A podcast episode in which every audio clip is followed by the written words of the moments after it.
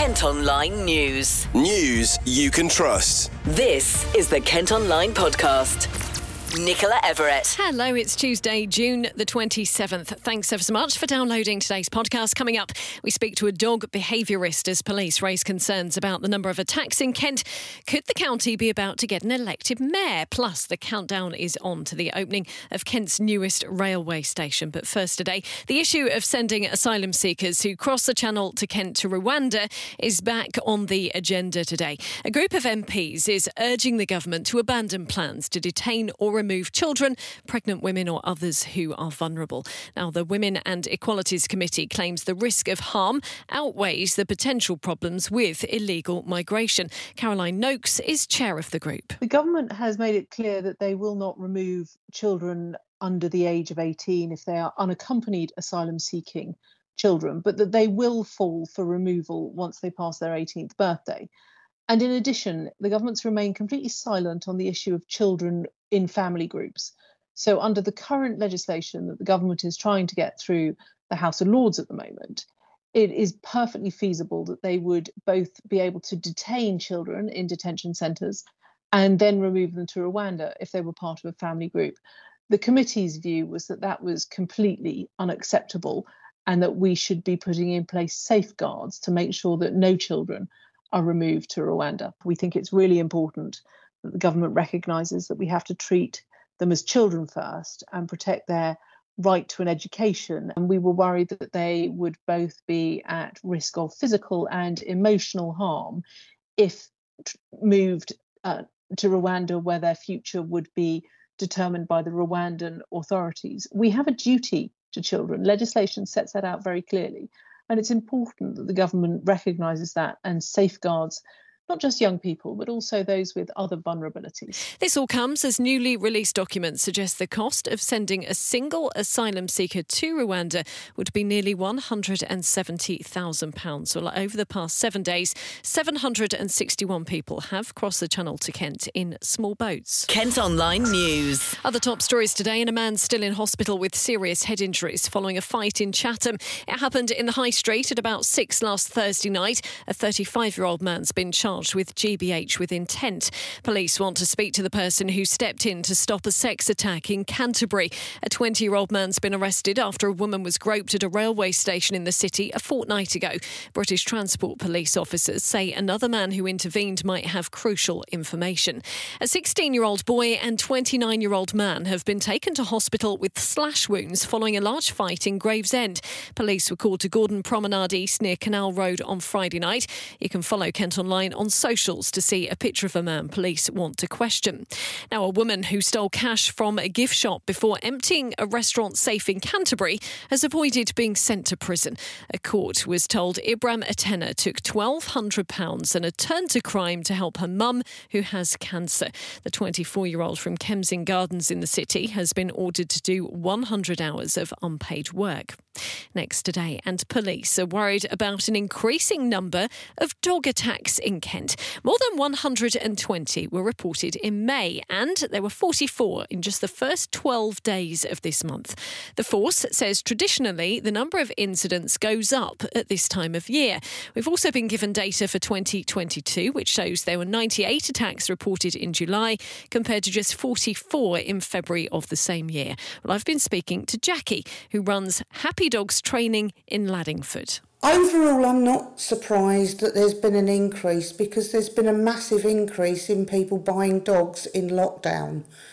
And so I saw a lot more people buying and getting dogs in the last 2 years. Some of the dogs, people have got them and then not realised the commitment that's needed. So a lot of dogs have ended up in rescue. As people have gone back to work, they've not been able to give them the care that they need. And Jackie, were people who got a dog in lockdown able to socialise them properly? I do believe the socialisation was probably another key factor. They weren't able to take the dogs out and mix them with other dogs. So the dogs are not being introduced to the environments and not meeting people that they would normally have been meeting. And this would have caused a problem with there socialising and learning to be around other people and normal everyday life. And what's going through a dog's mind when it does launch an attack? There's many different reasons that a dog is likely to have a go at somebody. It could be out of fear. It could be the dog just is aggressive. It could be that they've lacked socialisation at earlier years. When we get a dog, they're brought into a very artificial environment, and the environment that they're brought into, they need to be introduced. And it comes down to key of getting your dog. There's so much information online at the moment, and a lot of my customers that come to me say, I've read all this information, and then when they get to me, they say, you make it make sense. All the information that's out online, it's maybe geared to a given situation, and that given situation is possibly not the right situation for your dog. Do you think there could be any reason why dog attacks increase in the summer? I mean, we're going through global warming and it's getting a lot hotter each year. And like a human, a dog doesn't cope with the heat. And if they've got this great big fluffy coat, they're going to get stressed. And they might not want to be touched. They might not be coping with the heat. Interestingly, dogs cool themselves down through their paws. So if you put a bucket of water out, a dog will quite happily put its front paws in there. Don't try and put the dog's paws in, but they will naturally go and stand in a bucket of cooler water, and that really helps with helping them to cool. But also, don't take them out when it's brilliant sunshine and it's really hot. They're not going to cope with it. Finally, Jackie, what advice would you give to a pet owner who's noticed that their animal isn't behaving as they want them to? Seek professional advice. All behaviours, bar the odd few, can be rectified and can be rectified relatively quickly. I get a lot of dogs come with fear aggression to me. And once they've been through a behavioural modification programme, which isn't months and months of training, then the fear issues tend to abate. Jackie, thank you ever so much for chatting to us. Officers are also investigating an attack on a man by a pit bull terrier in Dunorlam Park in Tunbridge Wells. A search is underway for the owner. You can see a description of them by reading the story on the website today. Kent Online reports. People living on an estate near Sittingbourne say they're being kept awake at night because of noisy generators. This is one of our most read stories on the website today. The kit is needed to keep the lights on as Brookfields in I-Wade has been suffering power cuts over the past 6 months. While energy company SSEN say they're working to resolve the problem, they've told us the generators that were in place last week have now been removed. A local authority in Kent has been criticised for charging charity workers who use their car parks when visiting elderly residents. Age UK say they can't get carer permits in Swale, so have to fork out every time they're in the area. They say it's costing around £6,000 a year. The council say they need to control the number of concessions they give out. Two people who dropped cigarette butts in Gillingham have been ordered to pay more than £800. The pair from London were fined after being spotted littering at Medway Services in Gillingham but failed to pay. They've now ended up in court. Councillors say it shows dropping rubbish won't be tolerated. Now, the Kent Online podcast has been told there could be a big shake-up of the political setup in Kent, which could see the county get its first elected mayor. It's something known as devolution, and would see authorities join forces to have more power over things like transport budgets, roads and public health.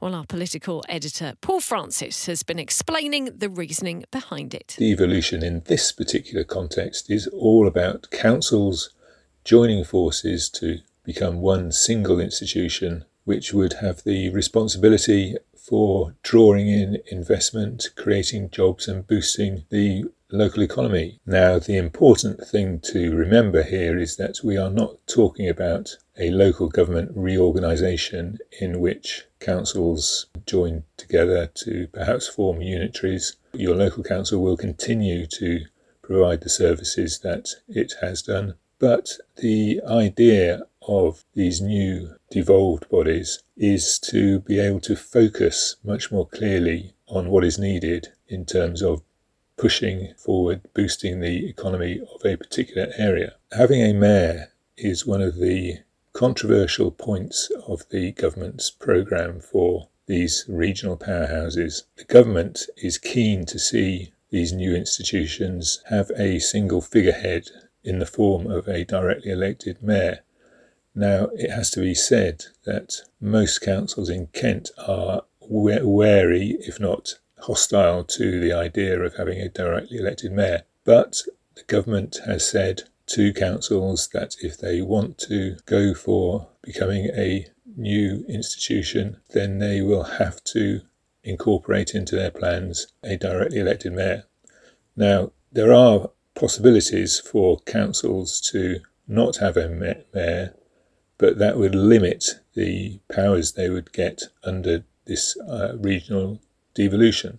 So from Kent County Council's perspective, it's decided that it should, whatever policies, whatever way this comes about, it will endorse the idea of having a directly elected mayor, even though it is actually, for the most part, against that concept. But it says this is where the government's agenda is going, so we have to follow that agenda. And if it means that we get more clout because we have a directly elected mayor, then we'll go down that particular route. As you heard there, Kent County Council and Medway Councillor both said to be considering their options. Kent Online reports. There are questions over whether Eurostar would have continued to stop at stations in Kent if the government hadn't sold its 40% stake in the company. Services to Europe haven't called at Ebbsfleet or Ashford International stations since the pandemic, and now there's a campaign to have them reinstated. The UK share in the company was offloaded in 2015 to the tune of more than £750 million. The man in charge of the trains in Kent says he's looking forward to welcoming passengers to Kent's newest station. Thanet Parkway has cost more than £35 million to build and will open at the end of July. It should mean faster journeys for anyone travelling to or from the facility at Cliffsend. Steve White is the MD of Southeastern. The new station at Thanet Parkway will open on the 31st of July. This has been done in partnership with Network Rail and Kent County Council, and our customers will benefit from high-speed trains stopping at that station from Monday, the 31st of July. How important do you think that's going to be, Steve, for people in Thanet? Well, we hope it will give them a real choice. It will give them the option of travelling by high-speed train all day long, or with some of our mainline services in the peaks, and it will give them the option where they can park and ride. So there's a big car park there. There's the option to park and ride and come into London that way. So we are hopeful that it will be an important addition to the travel infrastructure of Kent. What's the station like? Are you able to give us a bit of an insight? Well, you can go and see it now. Essentially, it's finished. So yeah, it's a step-free Parkway station, lots of ability to park your car, access the station, make your journey. So I would describe it as simple and functional, and it will encourage customers, we think, to leave the car behind and travel into London, or to visit this part of Kent in a very easy and sustainable way. Obviously, we're hoping it's going to be a very busy summer with lots of tourists hopefully jumping on trains to get to various attractions in Kent. You've brought in a new timetable, haven't you? How did that process go? Well, we've been really listening to the feedback we've had from customers. So we introduced a new timetable in May, which has got an extra 179 trains every week. And that helps people go about their lives more easily than our previous timetable did. So that is a step forward. We've also added additional trains in the summer as we expect to welcome visitors and, you know, to enjoy the benefits of our county. And I know, Steve, you are also investing an awful lot in stations across the county as well. You announced that earlier on in the year. So what will passengers be noticing that's different, and what improvements are they going to be? Yeah, we announced a £4 million package of station improvements, and we're the custodians of our railway. We take a great pride in the network that we operate. There are more stations in Kent than any other county. And if you look at some of the work we've done at, for example, Margate and Ramsgate, you know, we've transformed them to some of their heritage glory so that customers can really enjoy the ambience there. And we've got another £4 million to spend this year. Plus, there are also some Access for All schemes that our partners at Network Rail are delivering on. that will help make a number of other stations step free that currently aren't today. So yeah, we're looking forward to bringing those improvements to our customers. How are you feeling generally? I mean, you've got a very high pressure job, but are you enjoying what you're doing at the moment? You're enjoying seeing more passengers coming back? Yeah, to be honest, I love what I do. You know, when we have a good day, you know, in the Platinum Jubilee, when we took people to London to pay their respects to the Queen, when we were able to celebrate the coronation, you know, when the railways are at their best, the service is running well and we can help people, you know, enjoy their lives. That gives us a tremendous thrill. And we are driven by a huge sense of purpose. And I get my energy, to be candid, from my people. You know, they are some amazing heroes and heroines, and they give me the joy to, you know, to really nurture this railway. We want to create a beautiful bit of railway down here in the Southeast. We've got a lot we want to do to improve our railway. We want to make it better. We want to make it more reliable. We want to make it sustainable. But I've got a fabulous team of 4,500 people that work 24/7 towards that end. Kent Online News. A dead puppy has been found wrapped in a blanket and stuffed in a public bin near Sittingbourne. While council teams don't think it was done maliciously, they're reminding pet owners to lay animals to rest properly. The dog is thought to have died shortly after birth and was found by refuse workers in Merston. Part of an Ashford car park that's been plagued with antisocial behaviour has finally reopened after repairs were carried out. The facility at Park Mell closed in April following problems with the ceiling. Lighting has also been improved, however, the top floor does remain cordoned off. The boss of a new bar in Deal insists it'll bring a bit of life back to the high street and insists it won't become a rowdy pub. Acordo Lounge will replace what used to be clothing store M&Co. A licence has been granted, even though some people living in the town had raised concerns about it. Our reporter Sam Lennon has been speaking to manager Mark Bishop. Really excited, really excited to come to Deal. I think Lounges is a great prospect for the town. I think It will bring a lot to the town, and it should be very exciting. And what can people expect? Because this is only the second such bar in Kent. The other one's in Sittingbourne, isn't it? Correct. Yeah. Yes, it's Acordo Lounge. Yeah. In terms of what they can expect, it's a really family-friendly concept. It's a cafe bar. We're really big on vegan and gluten-free, and just kind of being a home from home, really, for the whole town. So. The objections were feared rowdiness and noise and brawling and stuff like that. Can you how can you reassure locals on that concern? Well, I mean, firstly, we're not a pub. There's very little kind of vertical drinking. It's, you know, we centre our office centred around, you know, families, local community. It's very, I think, you know, if anybody wants to look at any of the other sites that we've got, you know, our offer is not that rowdy pub. It's a lot of daytime, food led. My reassurance would be that, you know, look us up and see what we do, and that's not who we are. So. The terms of the licence mean the venue can serve alcohol from 10 in the morning until midnight, 7 days a week. They'll also be able to sell food. As well as converting the former shop, the bar will have tables and chairs outside. Kent Online Sports. Cricket, and Daniel Bell Drummond scored a double century for Kent in their county championship match against Northamptonshire. He was 271 not out at the end of day two, with Kent closing on 550 for five. That's after they'd bowled the home side out for 237 in their first go with the bat. We'll have regular score updates over on our sister radio station at KMFM. Well, that's all from us for today. Thanks ever so much for listening. Don't forget, you can follow us on Facebook, Twitter, Instagram and TikTok. You can also get details on the top stories direct to your email each morning via The Briefing. And to sign up to that, you just need to head to kentonline.co.uk. And whilst you're on the website today, you can check out the moment an iconic sculpture was returned to its home in Canterbury after being restored. News you can trust. This is the Kent Online Podcast.